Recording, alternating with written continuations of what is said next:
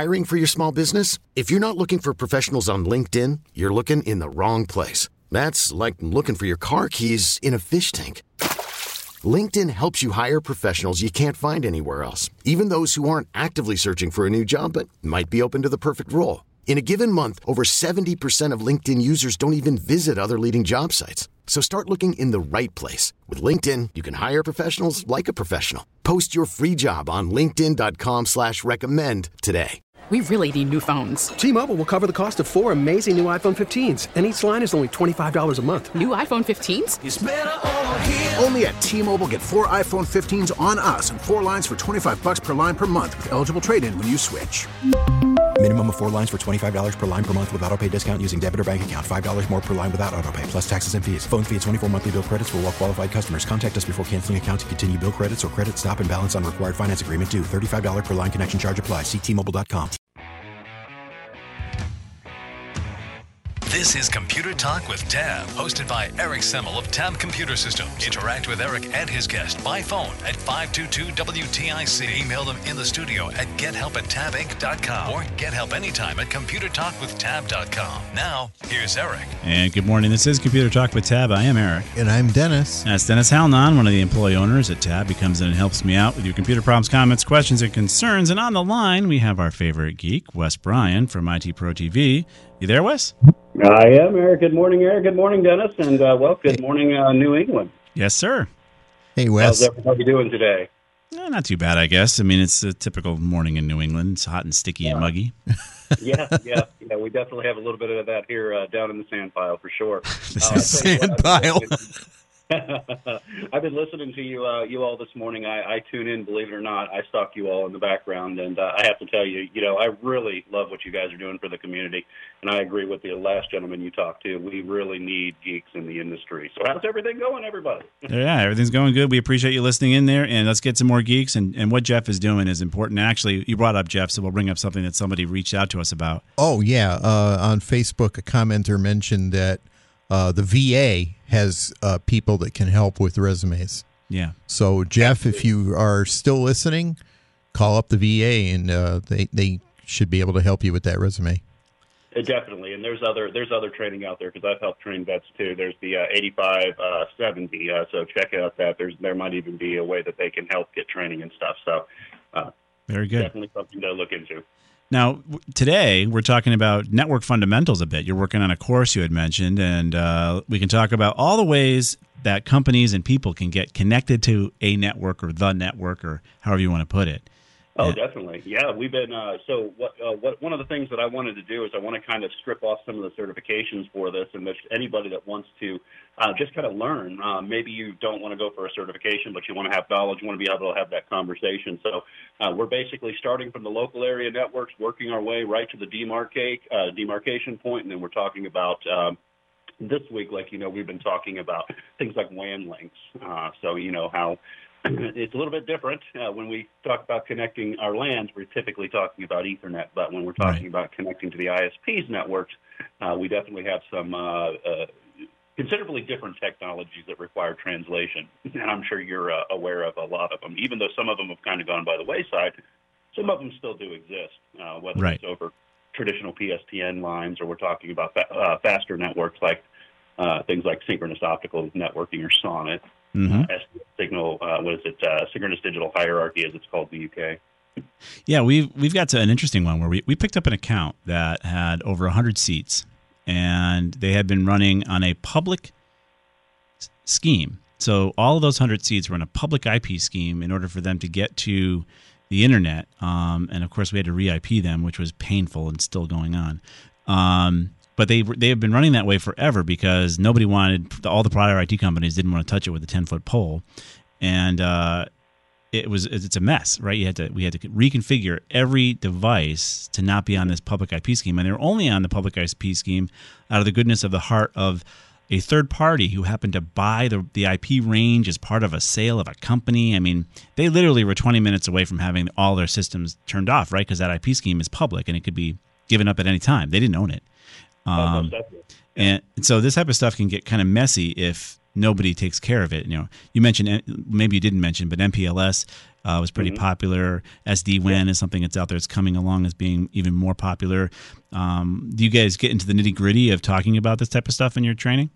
Uh, we, we, yeah, we do. Uh, definitely in more of the certification trainings uh, where you have to learn a little bit more about, you know, MPLS and how it, uh, it determines the shortest path first, you know, based on labels versus things like TCP IP routing. You know, we talk about it. Um, where does it sit in the network stack? You know, it's kind of considered one of those 2.5. Uh, if you're looking at the data link layer, right, it sits in the, a little bit above the data link layer, a little bit be, uh, below the uh, network layer. Very versatile in the fact that, uh, you know, we, we look at the name. I always tell the people that are learning about the acronyms that – hey, yeah, it is alphabet soup, but if you can break down the acronyms and just kind of think about what the acronym's saying, it's multi-protocol, and that's one of the best things about it is the fact that it's so versatile in the fact that you you can have all of these different higher level protocols uh, that uh, can be transported across it. It's kind of a, uh, you know agnostic. One of the questions I'd ask you is, uh, do you all still see things like, for instance, our T carrier lines? Do you also still see people using uh, fractional lines uh, today in today's day and age? Uh, fractional T's are pretty rare. Uh, I can't recall coming across one since I've been working at Tab. Yeah. But I'm sure there's probably somebody there that's got that. There are I PR, think so. There are PRIs that are out there, which is also kind oh, of a fractional yeah. T. I, you know, they could even be synonymous. They, I think there is a little bit of a difference between the two. Um, yeah, definitely. And for our listeners out there, you know, the the people that want to be the geeks, just we, you know, when we talk about wavelengths traditionally going all the way back to the '60s, uh, you know, it's been channelized architecture, and it usually goes across um, compared to something known as uh, the DS signals, digital signal hierarchy, and you know, depending on how much uh, bandwidth you need is, is what you're going to pay for. And it's interesting because it's not a shared bandwidth, right? It's not like uh, we talk about at residential or, or even even small business. Uh, where you're on a shared network. When we mm-hmm. talk about these dedicated lease lines, you know, we're talking about uh, for those that still, still remember landlines, you know, it's like it, it's like dialing long distance when that still used to be a thing that you had to consider, and leaving that phone off the hook the entire time you have that line. Mm-hmm. Uh, but just knowing that the digital, you know, the digital signal hierarchy, the way the channelized architecture works, typically broken down into 64 kilobyte chunks, still does exist today. Like you said, the aggregate of uh, 23 of those lines being a PR, uh, PRI line today you know. And uh, we've been teaching things like, for instance, you know, what what what is what is a ring network? Mm. Because uh, in local area networks, we don't see ring networks anymore. No. You know, no. I mean, I think the last ones we were having a fiber distributed data interface. Nobody wants to set those up anymore because not hmm. only are they obsolete, they're extremely expensive. But right. we still have ring networks when we talk about local collector rings and uh, you know the the high speed backbone rings of SONET and uh, it being a self self healing fiber optic technology. We're teaching things like optical carriers and, you know, how that is still, it's still all that channelized architecture. And even though things like ATM and frame relay have kind of gone by the wayside, those standards still do exist. And it's still something that you see when it comes into the DMARC, you know, that if it's a commercial DMARC that like AT&T comes in and installs themselves and connects you down your, your single fiber optic line, you can still see on the back of those DMARCs, those DS signals. So it's still though that part of it's still relevant today, and it's one of the reasons I teach it. I do teach a little bit of the history, uh, but we go we go quickly through the history, the stuff that doesn't really uh, isn't applicable today. Right. So what, what I think you've just talked about, Wes, because uh, you're pretty geeky even for me, um, is channelizing fiber because it is true. I, I, just because you have a big fiber connection, they do segment it and channelize it when you mm-hmm. when you're connected. So don't think you're on this one piece of fiber is covering everything. They actually split it out, right? In, into these in, into the same concepts that they're used to split out copper is what you kind of just said, which was the old T, the T ones, and, and that's kind of an interesting thing that they do. I would never have guessed that, except for the fact that I've been talking to Net Go NetSpeed. Yeah, well, yeah, Tom was here and he was talking about exactly that. Yeah, yeah. And, and it blew my mind, right? I never would have thought that you're splitting neither. up fiber. I figured it was one fiber th- cable, and they're not even sure. using the send and receive anymore. It's one single cable that goes both ways, which is also very interesting. Yeah, because um, they, you know, they they, they utilize different uh, wavelengths, right? The different nanometers, depending on you know what they're doing. It's going to be a higher level nanometer. I believe it's um, uh, I want to say it's 1310 and above, and you got some that are 1550 if I remember right. I might have my numbers sw- slightly off, but those are the single mode fibers, the ones that uh, span 70 kilometers, and they right. use it depending on how much money they want to spend. Um, they can use something known as de- dense wavelength multiplexing, or they can use coarse wave uh, length multiplexing, and that's uh, you know the basic concepts of multiplexing mux demux, like we you know we've heard about throughout the years, still applies, and it just they're applying it to different wavelengths to be able to use a single like you said, a single copper line and multiplex, right? Take multiple link sources and, uh, you know, combine them into a single signal and send them over that single cable. And then on the other end, when it's coming off of their local collector rings, they do the demux, the demultiplexing, and it splits the signal and sends the individual links to the appropriate uh, subscribers. So very, very cool technology. And uh, it's interesting to see that, you know, is as much as uh, many, many, many things change in networking, some of the basic concepts still are applicable today. And that's the good thing, right? Yeah. If you think about it, there's a lot of older folks that are dealing with trying to change into fiber where they should be heading. Right. And um, understanding those differences being the same. I'm not even sure how does it. Do you know if it works the same way in wireless? So those signals, I mean, it's all it's all megahertz and and kilohertz and what have you. Is that same transmission of signals separated by the frequencies? Uh, yeah, well, you know, in, in the wireless networks, uh, it's interesting because the media access method is a wait in line me- uh, method, right? So in our local area networks, when we're using Ethernet, we're using uh, something known you know, known as carrier sense multiple or uh, yeah multiple access collision detection. So we the devices just send their signals kind of like a free for all, and they try to detect collisions. Well, with uh, 802.11, which is the IEEE standard for wireless local area networks, that uses something known as, again, same first four letters, carrier yeah. sense multiple access, but collision avoidance. So, big technical jargon is that every wireless client that's communicating across the wireless network has to wait in line. One of the great things that they've done is as they progress, well, it really started back in 2009 with uh, 802.11n, and they've just been, you know, just um, innovating ever since. But when uh, back in 2009, when 802.11n came in, they implemented something known as uh, multiple in, multiple out, and to help right. help speed up that wait in line rather than having a single person, you know, doing driver's license at the DMV, if that was a single antenna, what they figured is that hey, they can have four antennas and do what's known as spatial streaming, uh, and they can serve more than one customer, basically using ins and outs of uh, you know input output of right. each antenna. And it's kind of like going to the DMV, and now they have four people helping to you know take care of that line. So while it's still a wait in line method, uh, the bandwidth is um, you, you know being we're able to increase the bandwidth, and then you get into something known as multi-user, multiple input output, uh, and it just uh, it increases it. It increases uh, the the adaptive antennas, beam forming, and everything. And that's just because we're seeing lots and lots of volume that is traversing wireless networks today. In fact, uh, 802.11ax uh, is actually um, uh, standing out of the uh, what is it the UNII the unlicensed national infrastructure information infrastructure band okay. and what they're doing is they've actually opened up the six gigahertz spectrum too so you can see hmm. again back, back in uh, 2009 when we started really uh, moving out of the ISM band the 2.4 gigahertz network and into the 5 gigahertz network uh, it was because it was relatively unsaturated. Right. Well, that was in 20.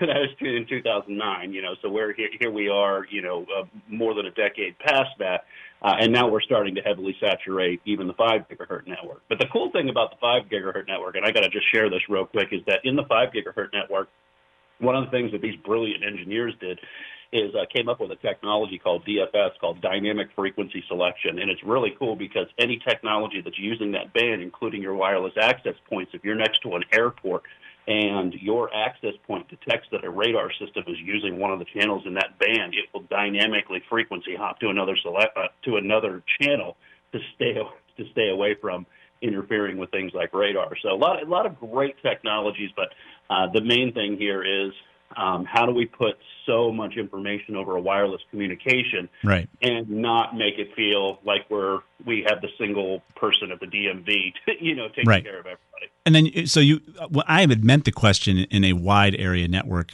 question, but you took it in the, in the, local area network side of things, which is fine. That everything you said was extremely interesting to me. I thought it yeah. was cool. Um, Definitely. What we what we are literally seeing is that clients are considering business grade wireless cellular wireless, and I was curious if the cellular wireless worked on the same you know channelized ideas as the fiber you mentioned, but it probably works the same as the internal Wi-Fi networks that you just described. They're probably using again multiple antennas to handle the the. It's probably still a wait uh, type of approach. Um, or, or do you know anything different about that? Because these businesses are literally considering like a T-Mobile business grade wireless connection to support 50 users in their office, which is which is interesting. Um, Oh, absolutely. Uh, well, LTE forms the basis for our 5G technologies, and LTE Right. actually it was the one that um, uh, kind of won out in competing technologies versus something known as WiMAX, the wireless interoperability for microwave access, and that was a metro, uh, wireless metropolitan type communication tech, uh, technology, but. Right. Uh, like any wireless technology, it has limitations. Yeah. Uh, LTE being on a cellular network, uh, you know, had obviously had that greater range, and that was another thing that we were talking about this last week. Uh, was wireless wide area networks and the fact that we can use 4G and 5G communications now, and you're no longer tethered, uh, you know, to your local area networks. And another thing is you don't really have to hop on the, the kind of sketchy uh, Wi-Fi at a hotel. Right. Uh, so it, it gives you that mobility, and there's definitely the bandwidth. I mean, we're we're seeing things like Ethernet today, where they're working on committees right now are working on 400G Ethernet. So now you're seeing some of those technologies that traditionally were used in the WAN or the LAN technology, due to its limitations, uh, that we're starting to see, you know, that breach into where the speeds can keep up even over a wide area network. Very cool stuff, Wes, as always. And believe it or not, we've come through our total of our segment here. But if you want to, if you want to watch Wes do what he just did, um, and he does it as his day job, uh, IT Pro TV, uh, they do a great job training people to become geeks or just to understand the technology. You don't have to become a geek, although we need you to be. Um, if you go to computertalkwithtab.com and go to our links there, you'll see a link to IT Pro TV. It's 30% off, and you can decide to get certified in something or just connect to some of the courses that they have out there, and you will definitely run into Wes uh, talking about something. And uh, you'll get a better understanding for the underlying technology. And they do a really good job of explaining, and they have some great labs too uh, that you can then take to see if you want to apply that knowledge and maybe get certified. So, Wes, as always, uh, you've filled our heads with all sorts of things and have made our hair hurt. Um, alphabet, soup, alphabet soup, man. But uh, no, I just like to say thank you, you know, to you guys. You guys just do an amazing job. Where, where you know, it's the clients that you support, or again, I've been stalking you. I listen to you all, whether I'm on the radio or not. Just the people in your area that uh, you support as well. So uh, I really appreciate it. Likewise. yeah, we'll check in with you again next month uh, for a topic, and uh, you know, we'll see you soon. Absolutely, sounds great. Everybody there out in the New England area, you all have a great weekend. All right, take it easy. We'll be right back. And we are back. This is Computer Talk. I'm Eric. And I'm Dennis. We're here till 11 o'clock. Get online, 860-522-9842. And I'm serious about Wes. He knows what he's talking about, as you can He tell. does. And he does a good job explaining it um, to everybody. So let's get right back to your calls. And uh, we're going to go to Ken in Thomaston next. What's going on, Ken? Hey, how are you? Thank sir. you for taking my call. Our pleasure.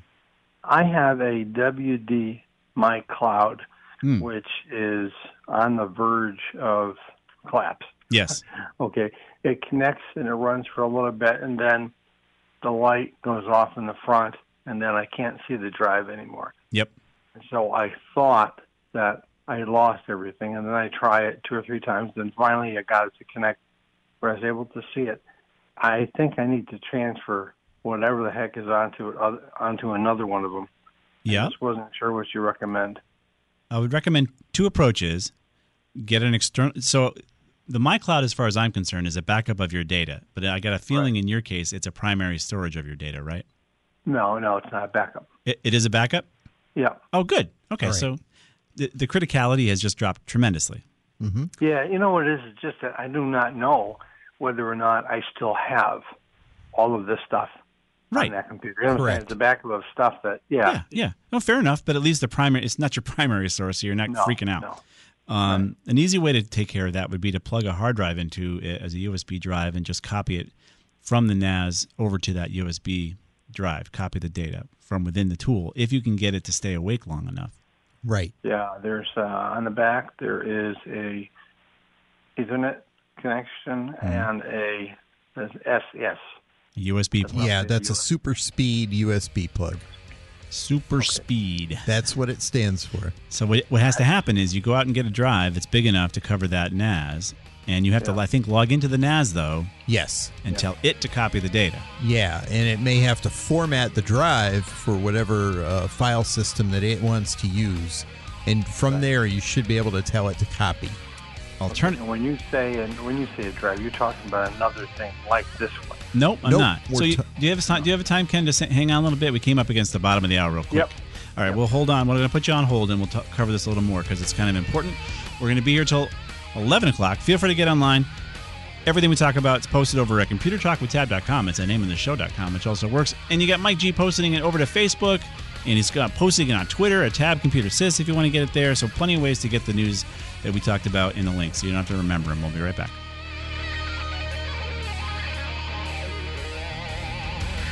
I'm Sandra, and I'm just the professional your small business was looking for. But you didn't hire me because you didn't use LinkedIn jobs. LinkedIn has professionals you can't find anywhere else, including those who aren't actively looking for a new job but might be open to the perfect role, like me.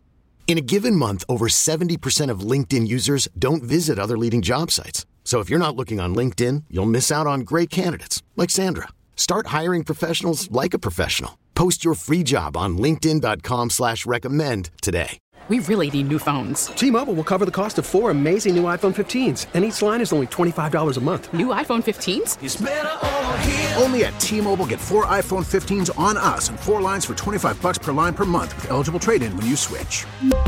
Minimum of four lines for $25 per line per month with auto pay discount using debit or bank account. $5 more per line without auto pay, plus taxes and fees. Phone fee at 24 monthly bill credits for well qualified customers. Contact us before canceling account to continue bill credits or credit stop and balance on required finance agreement due. $35 per line connection charge applies. Ctmobile.com. After the end of a good fight, you deserve an ice cold reward. Modelo is the mark of a fighter. You've earned this rich golden lager with a crisp, refreshing taste. Because you know the bigger the fight, the better the reward. You put in the hours, the energy, the tough labor. You are a fighter, and Modelo is your reward. Modelo, the mark of a fighter. Drink responsibly. Beer imported by Crown Port Chicago, Illinois.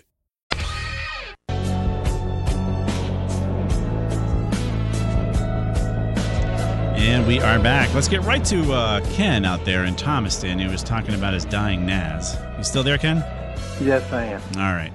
So Dennis had some theories because of we, we deal with these types of NASs often, and uh, we were talking about having an external hard drive added to the NAS, and there's reasons why. Right. Um, and with those Western Digital drives, um, the NAS drives, uh, the light status is very often connected with uh, the Ethernet status. Mhm. So if there's something going on with the Ethernet controller um, that's causing it to fail, then the light may go out, but that doesn't mean that the drive is off. So if you're able to plug just a normal external USB drive, not a NAS drive, but just a plain USB external drive into the back of it, and then from the interface of the NAS, set up the copy to copy from the original drive to the new one, you should be able to get that started. And even if that light goes out later, that copy operation may still continue. I can't I can't promise that it absolutely will. I just think that there's a chance it sh- it could, and it's worth Oh. trying. All right, so I'm buying a new external drive. Mm-hmm. Right, but not a NAS drive, just a plain Right, old a USB. Yep. Right. Connect it to my uh, PC with. Nope, not the PC. Connect it to in to the back of the NAS drive. Remember that SS slot that you saw? Yeah. Yeah, you're going to plug it into that. All right. Now, now this is I'm an external hard drive that has a USB out connection. Mm-hmm. That is that most of the the little drives that I've seen external drives are those little SSD ones. We're not talking about one of those. As long as it has the capacity you need. Yeah, if it if it has if it has the same capacity as the original NAS drive or bigger I've got or a bigger. couple, but they don't have a they don't have a USB port on. You could convert them. You can go. You can go and buy a USB adapter to convert whatever drive you have to into an external USB or a drive enclosure. Mm-hmm. Oh, okay, okay. So, all right, and I, yeah, I was thinking so I have to, and then Then what you would do is you'd get into the interface for the NAS, right? Log in. log into it, right? And it should tell you that you now have another drive connected, and it may even give you a wizard to ask you what you want to do with it. Mm-hmm. And once you've gotten it set up, then from inside of that, inside the interface, you should be able to set up a copy operation Okay. All right. From one to the other. explore with that. One other question. I also have an I, Iomega drive. Mhm. Says a one. Says Iomega one on it. I Yeah. Okay. That's old. Yeah, Yeah. they they were a they were a big vendor of those things. What in the nineties? Nineties, yeah. Yeah. Okay, so I was going to say I couldn't tell even how old it was when I lost the power cable. I didn't know if it was worth even trying to. Well, if you got if you got the next great novel on it and you want to figure it out, yes. Yeah, Um, yeah, no, I I don't. I I didn't know if you could take it apart. If that drive could that be accessed normally? Probably not, right? Normally is a strong strong word. Iomega. What is going to? I don't remember how it interfaced, but they, were discs, right? Well, they they made a whole line of stuff. You're thinking of those uh, high capacity diskette drives Those that they used purple to I make, Omega is it a little purple or diskette? zip drives, No, or whatever no, they called them. This, this is the square white one. All right, square where it's white. It looks a little bit like that, the uh, the MyCloud WD drive, Hmm. but uh, instead of being rectangular like the little book, this is square, Hmm. white top. It says I Iomega, Yeah. and I couldn't remember where I got it from, and I didn't know what I backed up on it. But then I lost the power cable, and of course, Right. you know, they're all so. Okay, and then one more question. Um, That is, if I do have some old um, drives that I've taken out of other PCs, Mm-hmm. I saved for some reason. Yeah. Unsure what the heck was on them. Right. Uh, I can get an enclosure, normally get an enclosure to try to connect those to a PC to access them, Yep. even if they haven't been run in a while. Yep. Yeah, absolutely. They, and you'd recommend what kind of enclosure? Depends on the drive, right? Is you have if you have an old ID, IDE drive. IDE, right? So if you have an old Uh. IDE ribbon style drive, it may not. There may not be that many enclosures that adapt IDEs to USB What- and what- power them. The uh, the magic bullet um, search that you're going to perform is for PATA drive, capital P as in Peter, A T A, not SATA with Sam, A T A. Right. That's old school stuff. But you should still be able to find them. Oh yeah, yeah. They're around. You just have to be very clear as to what you're getting. You know, the Iomega drive, I had it for so long. I just noticed I never took the plastic off of the outside. Yeah, you start taking it apart, it's probably going to not work again. And Yeah, that why o- can't- that Iomega one may be a NAS drive. Yeah, you looking it up? Yeah, yeah, yeah, I was. it was There's just there's some of them that I see on eBay. Jeez. So Yeah. you could probably get the power You, adapter for if it. you if you can get power into it, uh, you should be able to get it going. It only has three USB ports, and then it has a um, Ethernet. it has one of those like printer ports on the back. You know, um, the square connector, uh, The like you do connect a. Oh, a a thick one of the printer, one of the. uh Yeah, one of those. I don't know what they It was. call it. uh It would interface You the know what I'm printer on the other side of the printer versus the USB Yeah, side. yeah, I'm not even sure what the interface is called. Centronics. I mean, No, he's the talking about a little square one. I think Oh. it's It's like not the same USB s- signal on there. You know, the Right. little symbol. it's a uh, it's a special style of cable, probably proprietary too. Could be. yeah, it could have been. I lost everything on it, so except the drive. So. Talk about some old stuff, Okay. man. yeah, I appreciate that. And one last recommendation for Yeah. anybody out there that's got like thousands of pictures like I do, Mm. scattered over different PCs and such. Um, file duplication or like uh, you know photos that are duplicated four different times. Right. Recommend any software these days to try to To deduplicate. To deduplicate, there probably is software out there to dedupe the same named files. Um, but if you've taken rapid shots, like 16 rapid shots of a sports move, they're all different file names. Um, But there's probably dedupe software out there. We could look it up. Carmen's listening um, down there in Florida, one of our digital camera guys. Maybe he knows of dedupe software for ca- for file organization. He's on our Facebook live chat right now. Maybe he'll post something out there for us as well that we can share. I appreciate that, yeah, because you end up with a whole bunch of things and the images are the same. So Yep. If, the, if the same file name, there, sh- there should be some deduping we can do. Actually, TJ, the owner of the company, used to wrote a program for Novell servers called NetClean. I think it was NetClean. I always forget the name. Yeah, I remember. I remember him talking about that. way back when when Novell servers would run out of server space because a two a two gig a two not even two gig two megabit drive or something like that was very very expensive. So cleaning space, he actually wrote a program that would dedupe and clean up Novell servers. Um, way back in and the day. duplicate file names. That was Yep, looking for I- duplicate I'm looking for names. duplicate images. That's the snag. Yeah. You know those those pixels. I'm not sure if there's software out there that can look at the pixels and say, "Oh yeah, these are exactly the same pixels in the exact same place." That might be tough, but we'll see what Kramer comes up with. If anybody can, he would. Alrighty. Thank you very much. You got it, Ken. Bye. All right, bye bye. Um, all right. Your data and your backup is really important. So, those Western Digital drives, uh, when they went out of support, by the way, there was a big issue with them in that there, there became a, a snag in that the bad guys could remote wipe them. There was a known vulnerability that Western Digital said, Yeah, we knew about it, but they're out of support. What do you want us to do? that was their approach. And the bad guys could then find these WD drives on the internet, on the networks of your home, and delete them all, just for fun.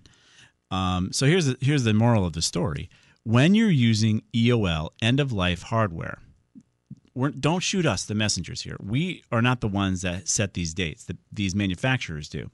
If you continue to use end of life hardware, don't cry to us or any other people or IT people when something fails on it and you can't get your data back, right? There's nothing finite about this. I mean, there is almost it's almost completely finite. There's nothing infinite about data and backup that you can rely upon. Every service that's out there right now can change their mind about doing what they're doing at any moment. So if you've got your data sitting on such and such hard drive and they run out of the ability to pay for their data centers, they're going to be like, "Hey, you got 30 days. Take your data stuff off of here before it's all gone." You can't trust anything to be there for you, right? In the old days, when you you know you could look at a bank and you put your money in the vault and guess or whatever you're putting in the vault, it's going to be there, right? Hmm. now, if you put your pictures or your data out out there, the companies can just decide not to exist whenever they want to. The service can go away, the company can go away, the data center can go away. Heck, the windmill power in the power center can turn off. I mean, so what are you going to do? You have to be the person responsible for your data, whether it's in the cloud or what have you. So let's get to your calls. You guys all called us like before the end of the show. You you, you know we start at nine, right? I don't understand what is going on here. Let's go to Jeff in Manchester. And now Carolyn wants to go to break too. So Jeff, what do you got going on? Give me a question. Then I have to go to a quick break. Okay, uh, so I have three laptops that on boot the disk usage is 100%, making them unusable. Yeah. And I have run Malwarebytes and everything is fine.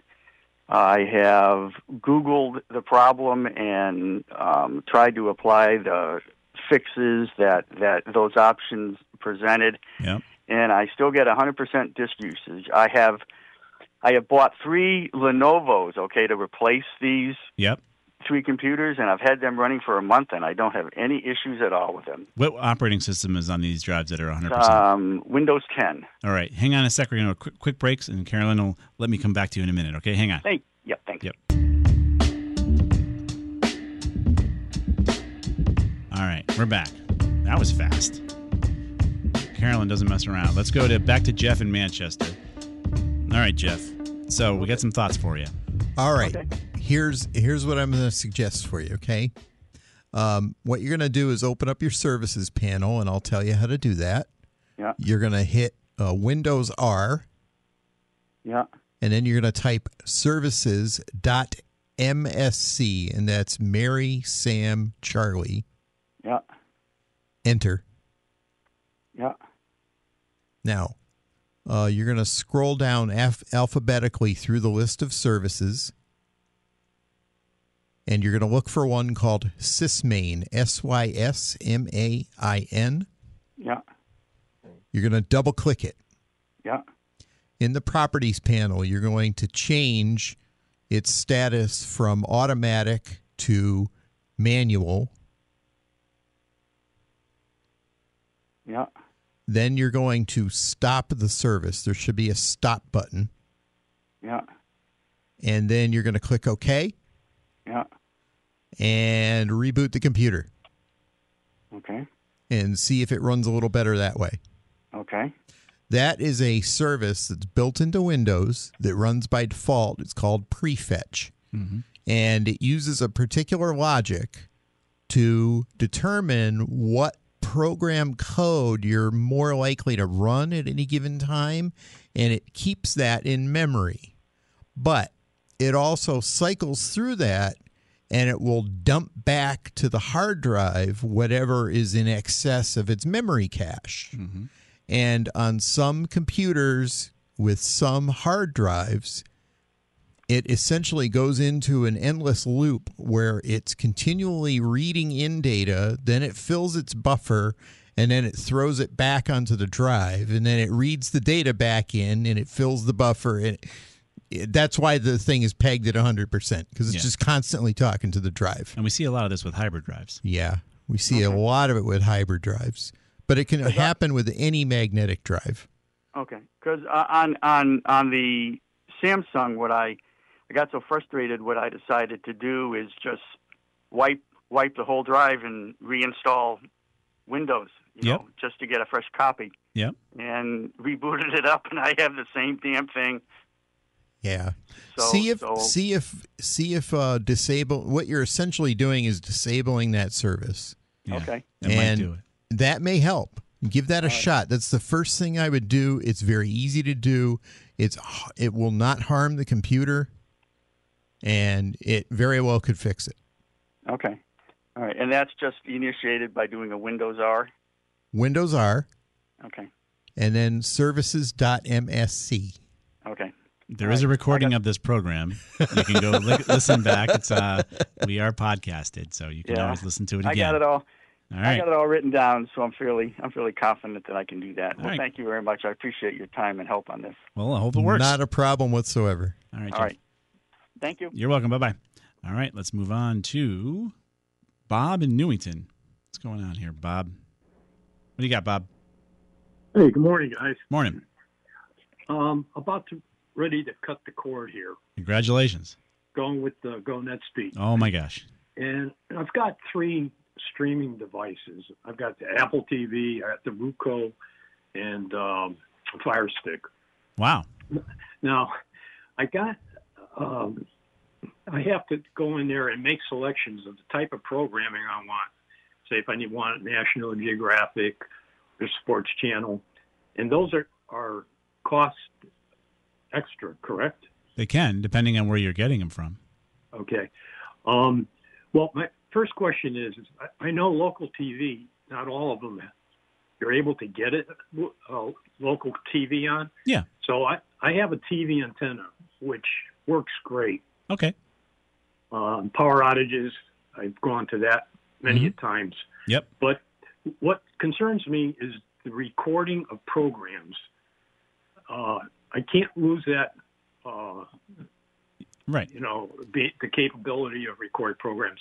What do I have to buy in addition to, you know, the, the sticks that I have here?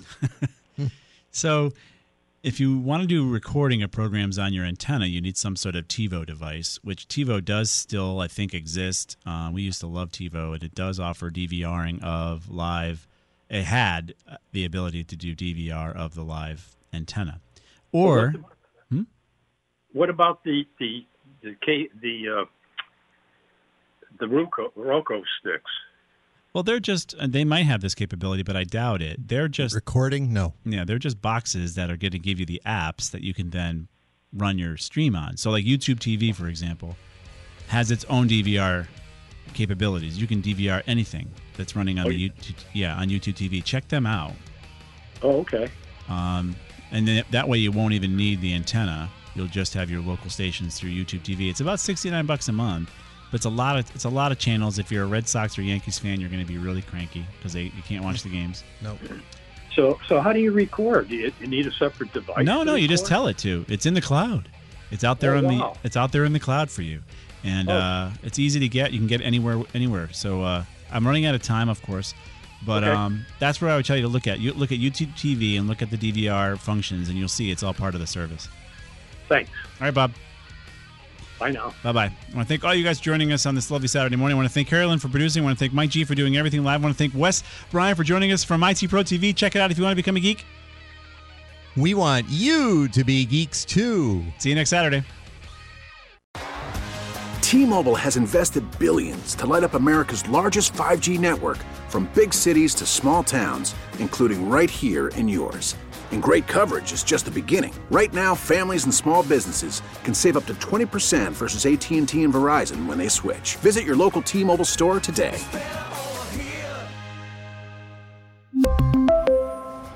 Plan savings with three lines of T Mobile Essentials versus comparable available plans. Plan features and taxes and fees may vary.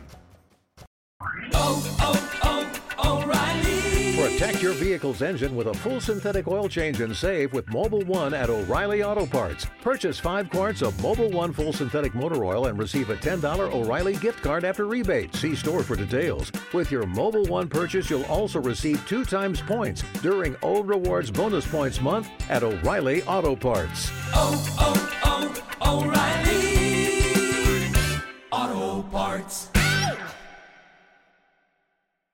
We get it. Attention spans just aren't what they used to be heads in social media and eyes on Netflix. But what do people do with their ears? Well, for one, they're listening to audio. Americans spend 4.4 hours with audio every day. Oh, and you want the proof? Well, you just sat through this ad that's now approaching 30 seconds. What could you say to a potential customer in 30 seconds? Let Audacy put together a media plan tailor made for your unique marketing needs. Advertise with Audacy. Visit ads.audacy.com.